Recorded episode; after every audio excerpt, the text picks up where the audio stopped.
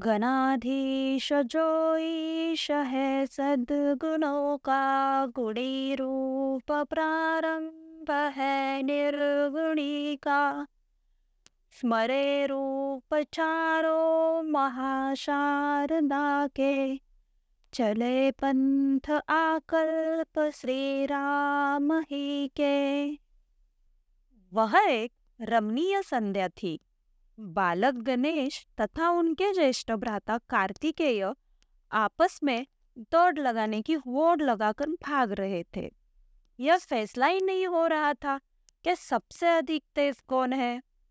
उसी समय भगवान शंकर वहां पधारे और बोले, बालकों, ऐसी होड़ किस काम की? इससे अच्छा तो यह होगा कि तुम दोनों समूचे पृथ्वी की प्रदक्षिणा कराओ।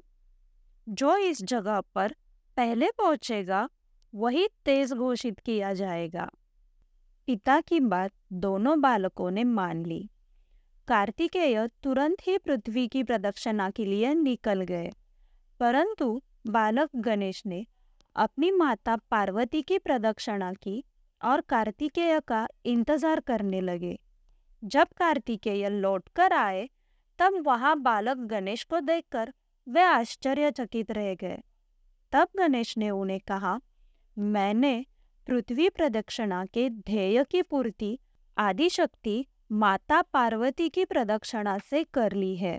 मैं उनकी शरण में चला गया हूँ और इस प्रकार मैंने अपने साध्य को प्राप्त कर लिया है।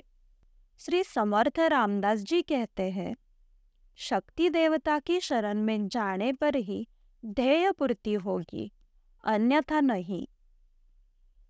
तात्पर्य, श्री गणेश तो बुद्धिदाता है, परंतु अपने ध्येय की पूर्ति के लिए उन्हें भी शक्ति माता की शरण में जाना पड़ा था।